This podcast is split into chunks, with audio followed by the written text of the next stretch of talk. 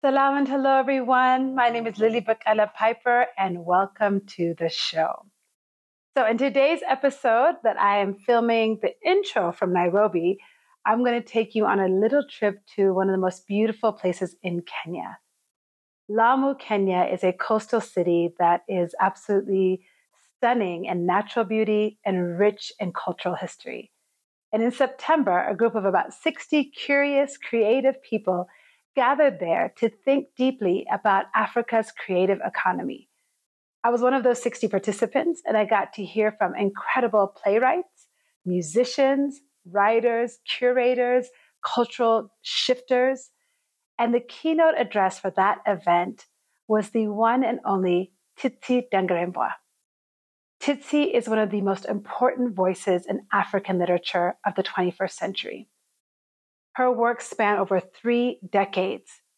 She has authored several novels, and she has written and produced over two dozen films. She's also a screenwriter. She is a creative leader. And when we were gathered in Lamu at the Little Gig Festival, Tsitsi opened up our three days of creative celebration with very wise and sober words of how we can engage more deeply in Africa's boundless imagination. I want to share with you a little bit about Tsitsi's remarkable contributions. Tsitsi is the author of a trilogy of books that have captured our imagination in the continent and beyond. Our first book, Nervous Conditions, or the first part of this trilogy, came out in 1998 and was the first book to be published in English by a Black woman from Zimbabwe. Just think about that. 1988 is not that long ago. I was 12. And Tsitsi broke the glass ceiling in Africa with her incredible work. Her protagonist in that book, Tambudzai, continued on a path for two more novels.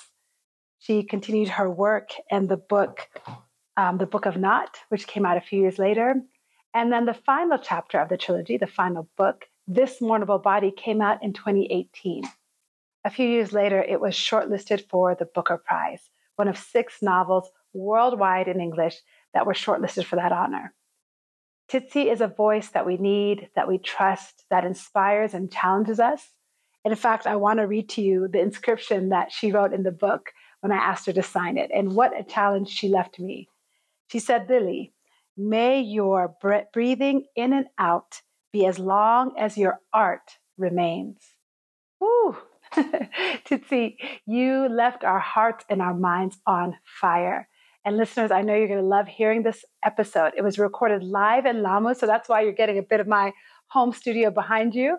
We weren't able to use the video from that episode uh, or from that interview because of the tremendous wind on that day, but the audio is really beautiful. And if you're watching this on YouTube, you're going to get to see some still images from that incredible conversation. But either way, let me just stop talking and get right to this profound conversation one of our, with one of Africa's most important voices, the one, the only Zimbabwean writer, thinker, filmmaker, novelist, and award winning author, Tsitsi Dangarembga. If the world continues on its present trajectory, we are not going to have a very pleasant future. Mm. And inequality is part of the whole complex of issues that are presenting themselves in this late capitalist moment. And so I really think that the products of the African imaginary, authentic ones, are not just not ones that are just reproductions of what has been mirrored to us, but authentic ones are really necessary as part of that project of restoring better balance.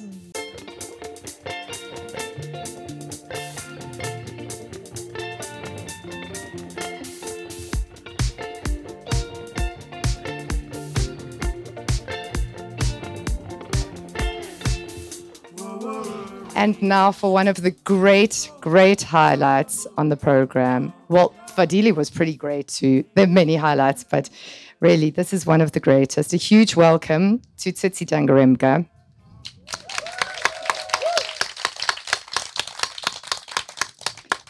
Tsitsi is one of Africa's key literary voices. She's been writing for over three decades. In 2021, her novel, This Mournable Body, was shortlisted for the Booker Prize for those of you who know, there only are three, uh, three or four books that get shortlisted for the Booker Prize.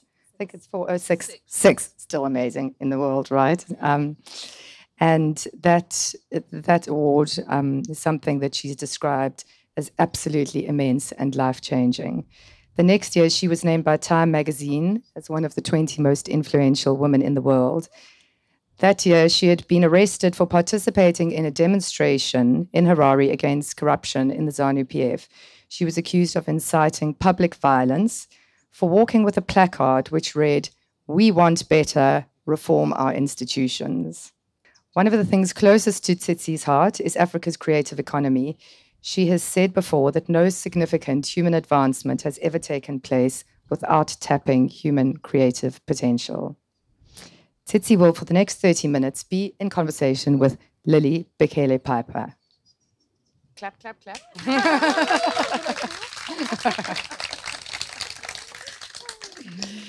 Lily is one of the many people here whose little gig interview quickly became something deep and rewarding, hopefully for both of us.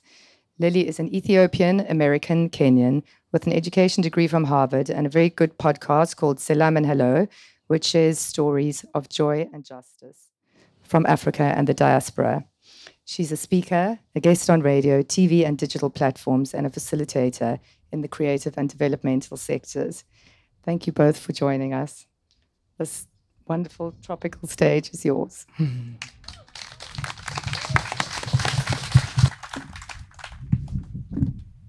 Hamjambo. Tsitsi, karibu tena. So wonderful to have you back in Kenya. Asante sana.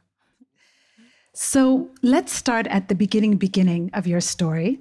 You're from a family of history makers. Your mother, Susan, was the first Black woman in Zimbabwe to get a Bachelor of Arts. She went on to be Zimbabwe's first public service commissioner. You are the first Black woman in Zimbabwe to publish a book in English. What of Susan do we find in Tsitsi? Um, while I consider how to answer that question, let me say good morning to everybody. and thank you for being here. And thank you to the inimitable Georgia for organizing this. And thank you to our hosts today. And um, I really hope, Georgia, that you will feel that this conversation today really does make sense of something. But I think you are being too kind to me. Thank you. Yes, my mother. My mother was an incredible person. She passed away in 2017. She used to say to me, Tsitsi, I have made my way in life using my brain. So this led me to think that there is something that I have as a woman that I can use to make my way in life. And it also led me to think that I am able to make my way in life and that I am allowed to make my way in life. Of course, I came up against many other people who wanted to inform me otherwise that actually you're not allowed to make your way in life and you're not allowed to use your brain to make your way in life. But that is something that I definitely learned from my mother. Um, my mother was a remarkable woman. She actually changed the whole of the so called Bantu education system in southern Rhodesia. Because at the time, when she was doing her O levels, the truth that was widely held was that Black people were not able to learn the same academic subjects as white people were in Rhodesia. And then my mother went to one of the few schools where black people were allowed to write these O levels, and she got the best results in the country. Wow. so that changed the whole colonial thinking on that.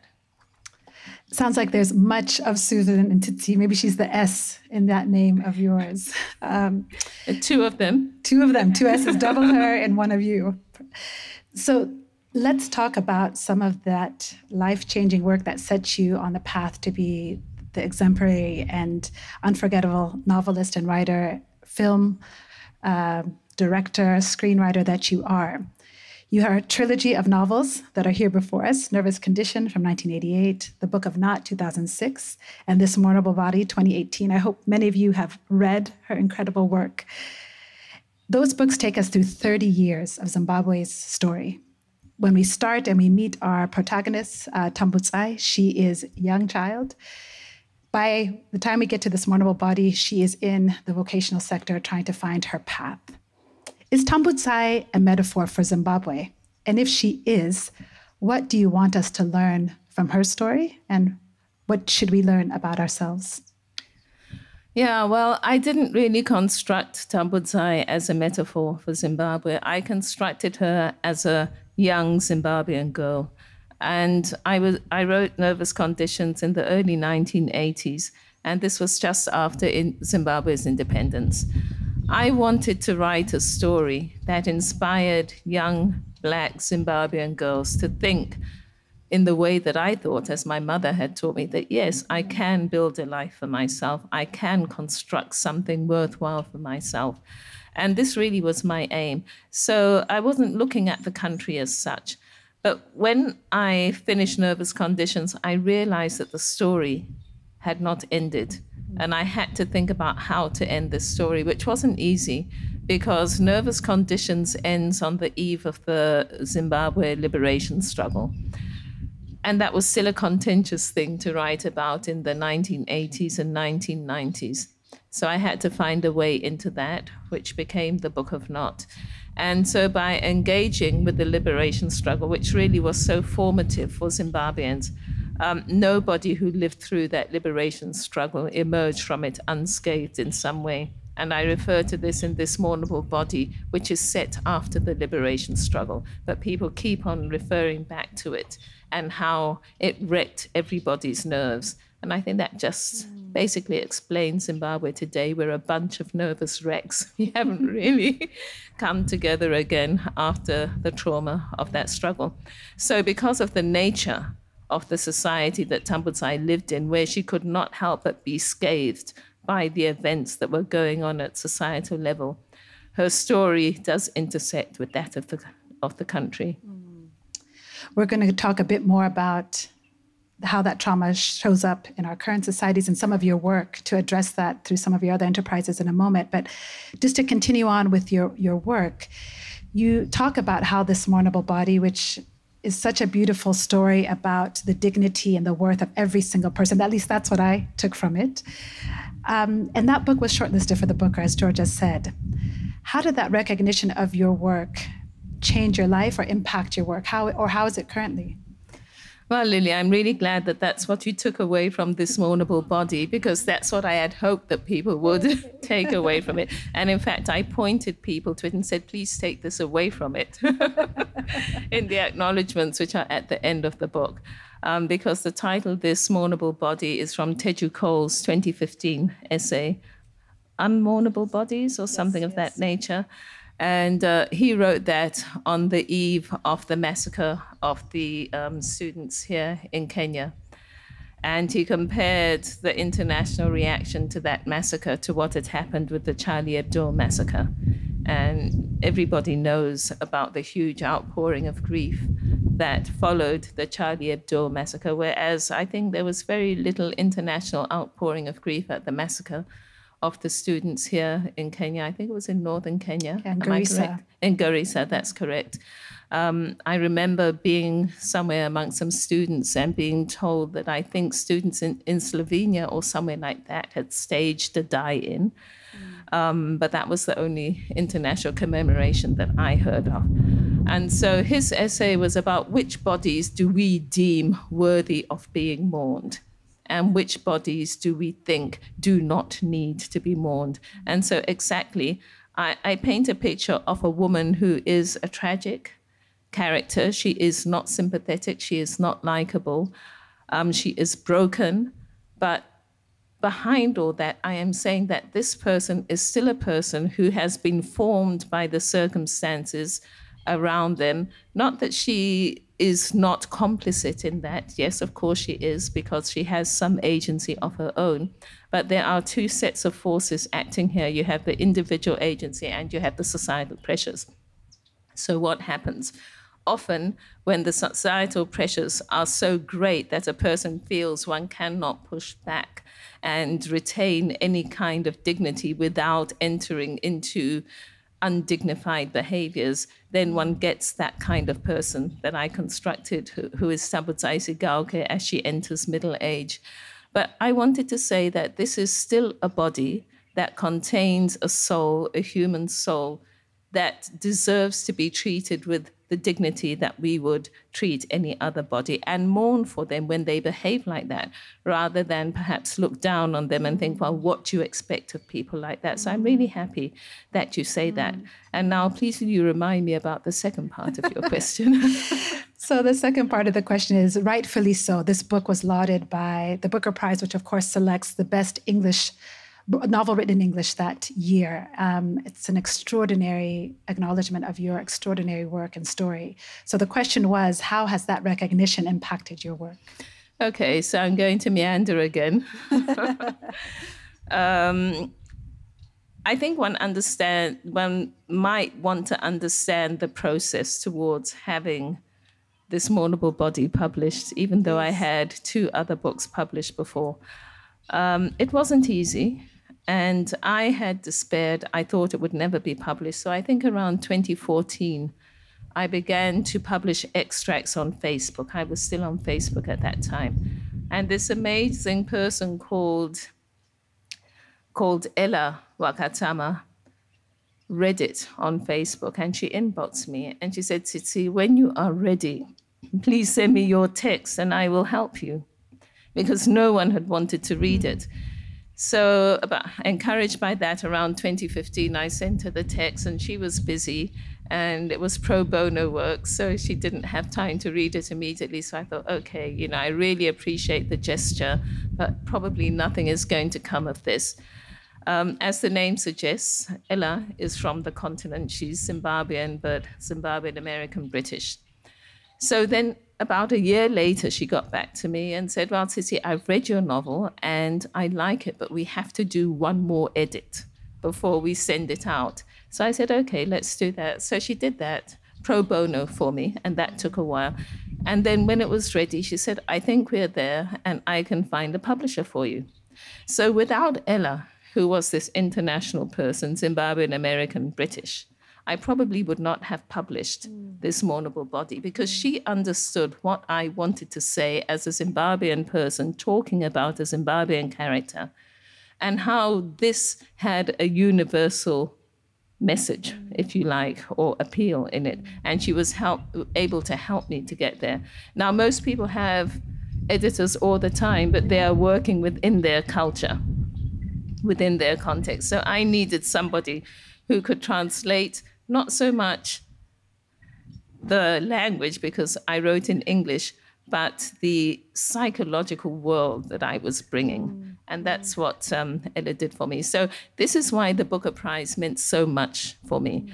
Um, with the story of Tambudzai as a young girl, I mean, she's cute. Everybody loves children, especially spunky children who really want to go out and change the world. So, I think um, that was understandable, although there's a similar story. The person at the Woman's Press who picked up this, uh, uh, who picked up nervous conditions, was uh, a South African in exile, the late Ros de Lanerolle. So again, something similar there. But I really feel that without Ellah having been there to bring this book to the world, it would never have been appreciated. Mm. So it was a very special moment for me because I had someone to help me have my voice appreciated. And it was the conclusion of the trilogy.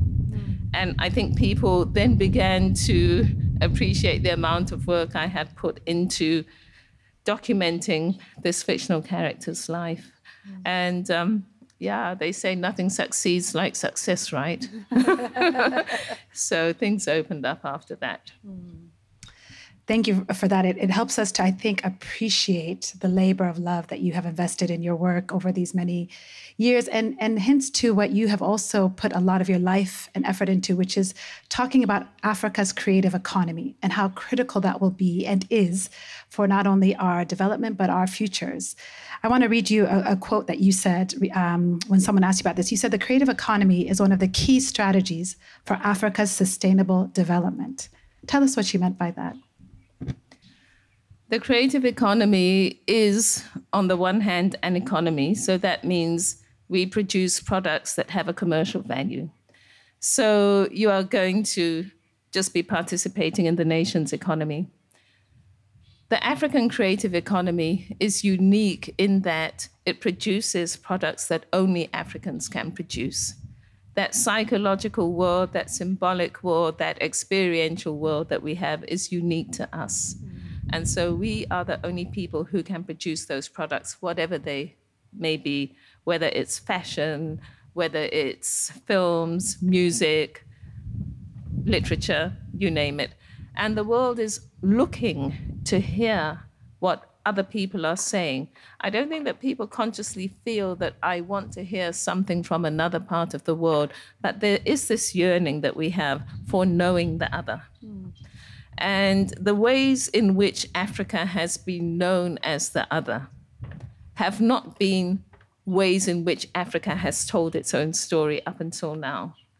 So we have a whole universe of experience and being that we can mold into these products mm. that people then understand oh this is another africa to the one that we have been told mm. exists and i think this is what um, uh, nervous conditions did. Mm-hmm. And for me, it's always something I smile about. I think about this girl who's from a rural village, a very poor one, one of the poorest in the village.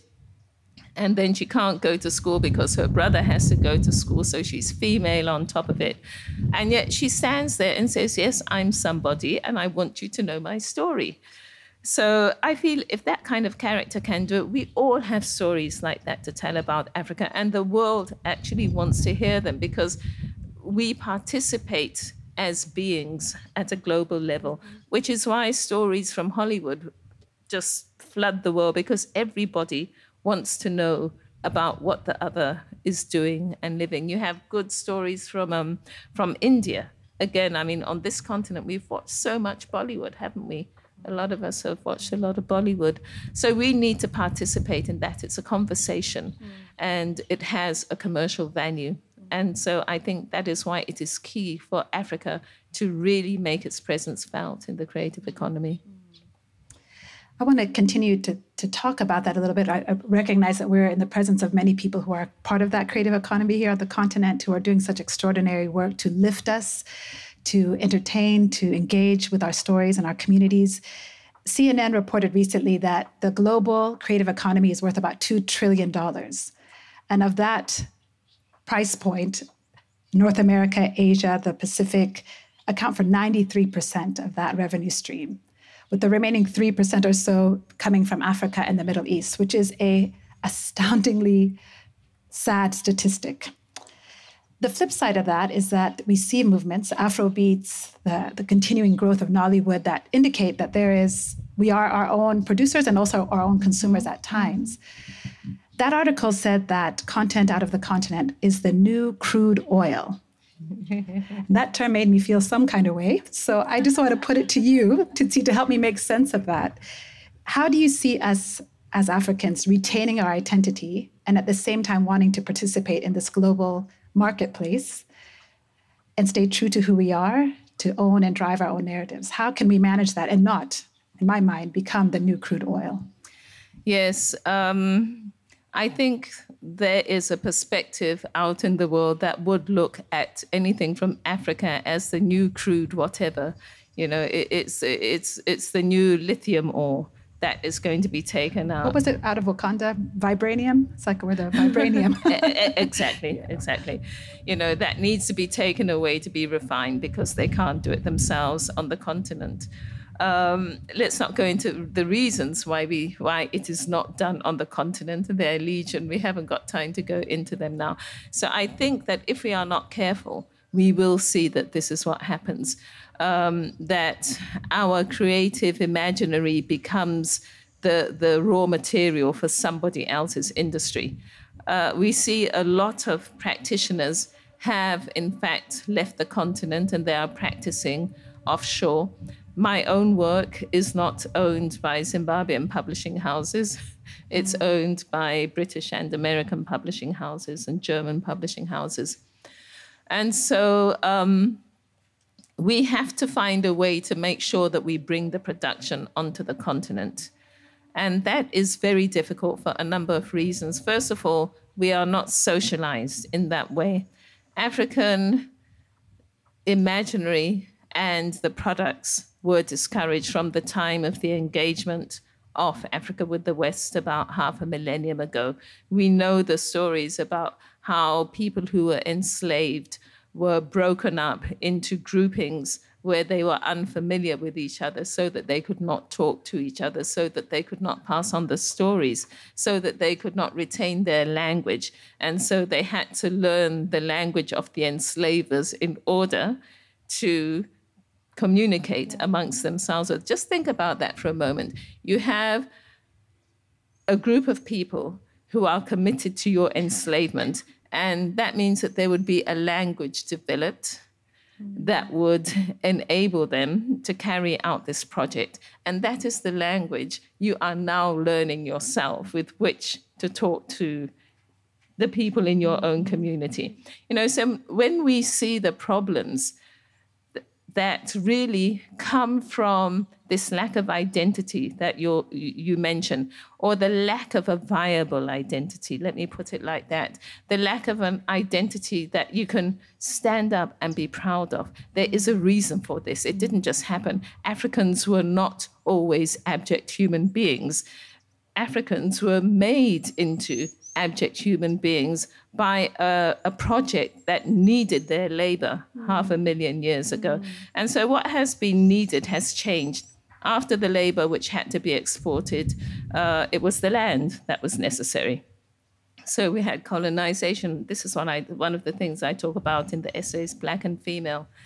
And now it's the imaginary. So if we are not careful, we are on the same course. Mm. So it is absolutely imperative that we understand the importance of resourcing production mm. from our own imaginary. And this is going to be really difficult because we have people who wage the anti enslavement struggle. We have people who wage the anti colonial struggle, and they feel a sense of ownership. And they know that the power of the imaginary is immense because most of them used it in their own liberation struggles, you know, mm. the war songs and this kind of thing. Mm. So we, in fact, are up against ourselves also in this mm. case. Mm. Uh, so we're in a situation where most of us somewhere are fighting against this image of the enslavable person, of the abject person the person who can be killed manifold in Garissa and not mourned. Mm. We are struggling. We have that little person, a mini person there somewhere. So it's a constant fight. And this is what Frantz Fanon talked about. Uh, he wrote about and called negrophobia. There's this wonderful passage, and I, I think it's in Black Skin, White Mask, where he says, I'm in the cinema and the Negro is about to appear on the screen. and I am immensely uncomfortable. Because at that time, the 1960s or perhaps earlier, who would have been projecting this person called the Negro onto the screen? It certainly wouldn't have been the person who is seen as the Negro oneself. And then this person who is called the Negro is seeing this projection and will think, okay, that's the way I have to project myself. Mm. And then there's the reciprocal reaction where you think, okay, so that's partly who I am. This is who we have to fight against. And we can only do that on our own terms. And so we have to find a way for resourcing money from African people who understand the need for this production to take place. It's a contribution to the world because if the world continues on its present trajectory, we are not going to have a very pleasant future. Mm. And inequality is part of the whole complex of issues that are presenting themselves in this late capitalist moment. And so I really think that the products of the African imaginary, authentic ones, are not just not ones that are just reproductions of what has been mirrored to us, but mm. authentic ones are really necessary as part of that project of restoring better balance. Mm. Thank you for that, Tsitsi. Yeah, extraordinary.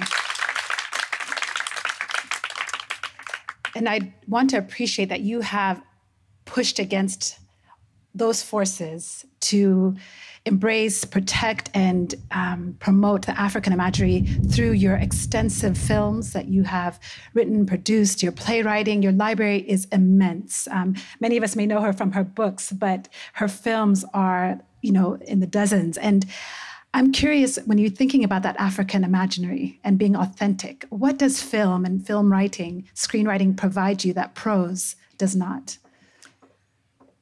First of all, uh, film is so much more accessible. That's one reason why I decided that I would do both. I think that prose has its own advantages in terms of the detail and the extent to which one can construct worlds. One is limited in film because you go to 120 minutes, you're pushing it already. People start to get restless. But it does construct in a world in a more immediate manner and without the mediation of the written word. There is a film language, but it's a visual language, so it's more accessible to people. So that was something that was really important to me. And it is important to me to counteract some of the narratives that we see out there. You know, when Black Panther came out, I said, I'm not going to watch that because I will be upset for months. and so my children said, No, mum, come and watch it. But the whole family's going to this. So I had to go and had to watch my sons dress up or whatever they did. yeah, and, and so I went and I thought, My goodness, I don't know whether to be happy about this or not. It was not overtly offensive. But if you are going to be like me and start actually analyzing what you see, you actually realize what is going on. And so this is what I want to push back against. Now, there is a reason why it is so difficult for authentic African and African descended voices to make their films. I mean, even Spike Lee complained about this all throughout his career. And it is because people know the power of film. Film presents the image, and the image is perceived by the primitive brain before your cortex actually kicks in to start analyzing what you're seeing. So you have seen that and you're reacting to it, and that is what stays with you. And um, film was actually developed in the colonies as a means of propaganda. Just around the time of the Second World War, when the colonies were becoming less ready to remain silent colonies, let's put it that way, um, colonizers re- realized that they needed a tool that would really enable them to consolidate their work of the subversion of certain kinds of humanity. And film was the, the tool of choice because of this way that it impacts the individual. And you need one film that you can take round to many people. I don't know how many people in this audience are old enough or were in a situation to have the experience of having those those um, mobile cinemas Bioscope in a van camera. I see some smiling faces. you know, so you could reach the people with this amazing thing, this amazing story. So um, right from its inception, I mean, Griffith, Birth of a Nation, what was it, 2015? Yes. Something around, yeah, yeah, so early. And in fact, there was huge collaboration between the nascent Hollywood and South Africa. South African film industry, which only ended in the 1960s when it became embarrassing for Hollywood to be known to be collaborating. And that's how some of these um, uh, cinema chains like Ster-Kinekor came into being. Mm. And you will find that they still have very strong ties to Hollywood, which is why we have that kind of content and the advertising is limited, et cetera, et cetera. So, so film, because it is a medium that was discovered 1896, 1897 in Europe, it coincided with the heyday of colonization, so it was subverted, and then all through through the world wars, etc. And when the colonies needed to be subdued, it was used. So it's a mammoth task uh, to work against it. But I feel that unless we take that on, we are not going to achieve our aim. And I would like to distinguish between film and television. Both are moving images, narratives, but television does not have that same impact because it is not made with that intention of representing reality, that which is actually the intention of film. So it, the the different ways in which it is crafted to achieve those different ends. I feel like every time she speaks, I want to applaud, um, but we don't have time. so we'll try and keep moving. Thank you for that, Tsitsi. You, you have not been satisfied, though, to just write or just create films. You also are the founder of the Institute for Creative Arts for Progress in Africa, Trust. Why was that organization necessary? And what is its contribution to this creative economy that you are so beholden to? Yes, well, I created the Institute for Creative uh, Institute of Creative Arts for Progress in Africa Trust because I realized that we did not have the skills for the kind of production at the level that we need to produce at in Zimbabwe if we are going to have the impact that we want. There is one sector in Zimbabwe which I think most people here probably have heard of, and that is stone sculpture. Now, the way stone sculpture developed was that um, some philanthropic British people who lived in southern Rhodesia, as it was at the time, realized that there was a talent for stone sculpture and they nurtured it. So we had institutions like uh, the British American Tobacco Workshop, where a lot of the artists were nurtured, and that also then spilled over into the other visual arts. But it ended there. It didn't really extend to the other arts, and definitely not to the narrative arts. The narrative arts were formed by the literature bureaus, which were had a similar function to the film units. It was to produce the kind of material that would really just put pe- people's minds and critical capacities to sleep. So in Zimbabwe, we had a lot of tales about moving to the city and how terrible that was. We had tales about witchcraft, so that we were always afraid of being bewitched by each other. Uh, we had tales about priests who went on to ha- to impregnate women. You know, so again, our morals were at question. You are this kind of person who behaves like this. So that was the kind of narrative that the Literature Bureau fostered at the time. And so we have never really had a movement to foster narrative. After independence, there was a time when there was a real surge of Zimbabwean literature. And this was because of the education system that remained intact for about a decade. And so it seemed as though people did not really need to have dedicated narrative um, learning situations. But then the education changed, and there was a political impulse to this. The people who had been educated began to question the system. So it was useful for the system to no longer educate the people well. So that began to change. And so now we see that Zimbabwean writing has shifted from inside the country to the diaspora. Um, NoViolet Bulawayo, twice nominated for the Booker Prize. Um, Novuyo Tshuma, people like that. So I realized that, well, I tend to take things upon myself, and it's a bad habit which I have to stop. but I thought, then, you know, I've got the skills, so I will start this institute that can help people to learn narrative skills. So that's what I've been doing, focusing on young women. But we have a, a one third rule where we have one third of men who can participate in our teaching situations, our workshops, and so forth. And this is because I always think that the women will have to work in an environment that includes men, right? After we have trained them, so they need to learn how to do that. We have had some successes. Um, one of our successes is an anthology of short stories that's published in Zimbabwe, will be published in Germany. Um, one of the women who went through our institution is now the head of graduate studies um, in graphic design at Yale University.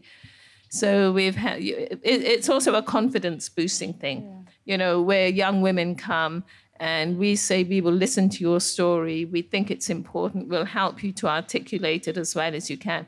So some people don't even need that help for the actual craft, but they need the confidence, they need the space to find out what, what they want to do mm. and, and uh, to be validated mm. in that desire. So that's what we do. The next thing up is a workshop in Lagos um, during AFRIFF, which is the biggest English Anglophone festival on the continent, film festival. And it's something I've been working to slowly so that I can begin to have ties with the Nigerian film industry. Fantastic. Another habit you have is being an advocate for your people and to speak up against the powers that be. And as Georgia mentioned, you were met, you were arrested in 2020 for allegedly inciting violence by that very dynamic placard she was walking around with. you should Google it and see how peaceful indeed it was, your effort, and yet so so precise. Earlier this year, the case was overturned. Um, so thankfully, we have Tsitsi with us today because of that ruling. But I, I would love to know, you know, as it's your love for Zimbabwe and the continent is deep. You have labored for this place, for this land. What does it feel like to come to a moment where the very place you have labored for now seeks to silence you? Okay, Lilly, um, I really appreciate that question. Thank you. Um, there are several aspects to it. One of them is that there is the state, and then we can think about what the Zimbabwean state actually is. It is it in fact the state that administers to a nation? In fact, no, it's not. It is a, a former liberation army with a political wing that became or got into the position of government. Thank you for that. I, no, I really appreciate because I could have said a former liberation party with an army, mm. but actually it is a former liberation army with a political wing. Mm. And so w- once one understands that, everything falls into place. And somewhere along the line, I did understand that. And I realized that one cannot conflate that with the nation in any way. Mm. And so it became one of my missions was to engage with nation, which is the citizens, the people who are born into, into this community of people. Um, and so citizen agency is really one of the things that I seek to engender with my narrative. I, I, want to write narrative that enables Zimbabweans to think about themselves, who they are, why they are that, whether they are satisfied with what they have, which for me is one of the roles of Tambudzai in this mournable body. She is not satisfied. There is no point where she says, okay, I'm down in the gutter and I'm just going to just wallow here and see what I can do. She's always striving to come up. And I think that's really important for us to know that we are allowed to have aspirations. If you look at a lot of the films that are funded from outside the country, and often it's donor money, um, you will find that they are not aspirational. They are development oriented, where a character is taken to represent a social problem. And I know because I've made them myself. I had told myself I would not make them, but then I did, sorry. yeah. So uh, it is very difficult for a person from the continent to make an aspirational film. And I think this is one reason why Nollywood is so popular because the people there want things. We may not agree with what they want. You know, they may want a Mercedes or they may want to steal their son's manhood to share with the other witches in their coven. There's always a witch. Always a good solid witch. Eh, eh, eh, you know, but they are about people who are melanated like ourselves wanting things. And I think that's really important that we know that we are allowed to want things. Hmm. And in this case, you wanted more for your people. Yes. I love this front row. I love the back row too, but the front row is giving us this energy. Uh, let, us keep talking about that because your actions, your advocacy, this wanting more has also been recognized. Um, and I think something that's really worth knowing about Tsitsi is her generosity of spirit in the practical ways.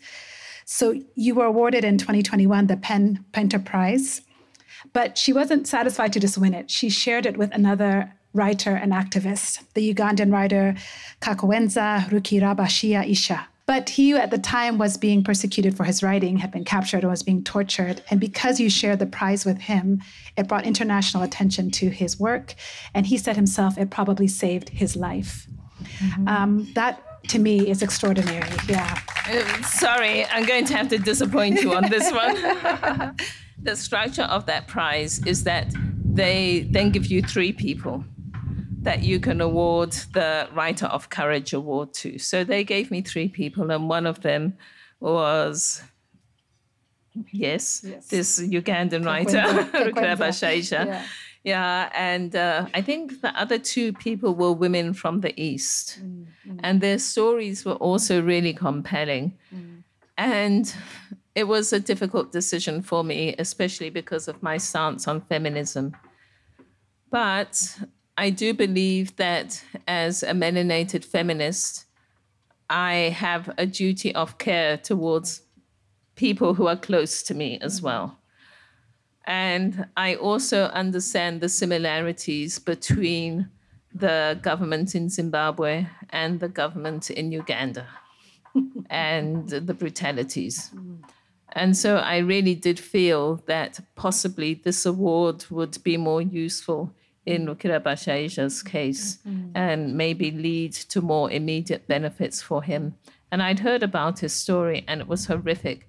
He talks about being arrested and being crucified on the stairs overnight, mm. you know, and feeling like in the morning that he was about to take his last breaths. Mm. And this is when somebody came to take him down. Mm. And so I, I, I, just really felt that with that background that I had, that he was the appropriate person uh, to share that prize with. And yes, he was then able, with that recognition, he was, many people became interested in his plight again, and PEN was able to get him out of Uganda.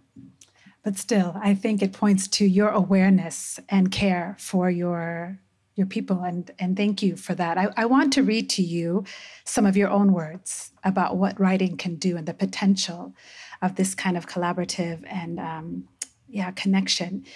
You said that my career has taught me that the work of a writer is doing and when that circumstances allow when circumstances allow that this doing is in fact writing on the other hand, when circumstances do not allow for the writing process, a writer continues the expression that is no longer possible in literature or that has become inadequate through literature with other actions. I have come to see that the work of writing is not to be seen doing it, but in fact to do and to keep on doing regardless of circumstances. Only sometimes, if a writer is very fortunate, fortunate is that doing seen. So, Tsitsi, as we kind of come to some of our last few questions in our time together, how important is it for you to your for your writing to be seen, and by whom do you want it most understood? Uh, very definitely for me. I don't write for myself. I always say I am the first audience, but I am not the only audience. I hope to be the first in a great multitude of people who will read my writing. I'm very definite that I speak to people. I write for people on the continent, first and foremost, and first and foremost also for women on the continent. Uh, there's so many people who are writing male narratives that I feel that authentic female narratives are necessary. Or maybe I need to qualify that a bit. That was the situation when I began. And that situation has changed. I began writing back in the 1980s. I think I mentioned that. And in the four decades since then, things have changed. And we have so many women from the continent who are writing. But I can remember meeting maybe two or three African women writers who were se- senior to me. Um, um, Ama Ata Aidoo, the late, uh, Micere Mugo, the late also and Flora Nwapa, the late from Nigeria. So those were like three of the women that I could actually sit down and talk to. Uh, and, and, then there was uh, Ngcobo. Uh, I forget her first name from South Africa. Wrote, wrote two novels about the South African liberation struggle. Um, more recently, I have met other women, older and younger, and so that's been wonderful. But when I began, really, there were so few of us. And so it was important for me to make sure that there were more narratives like these women had written that had spoken to me as a young woman needing those kinds of narratives. Thank you for all that you are. To see this has been such a joy and an honor and a privilege to talk to you.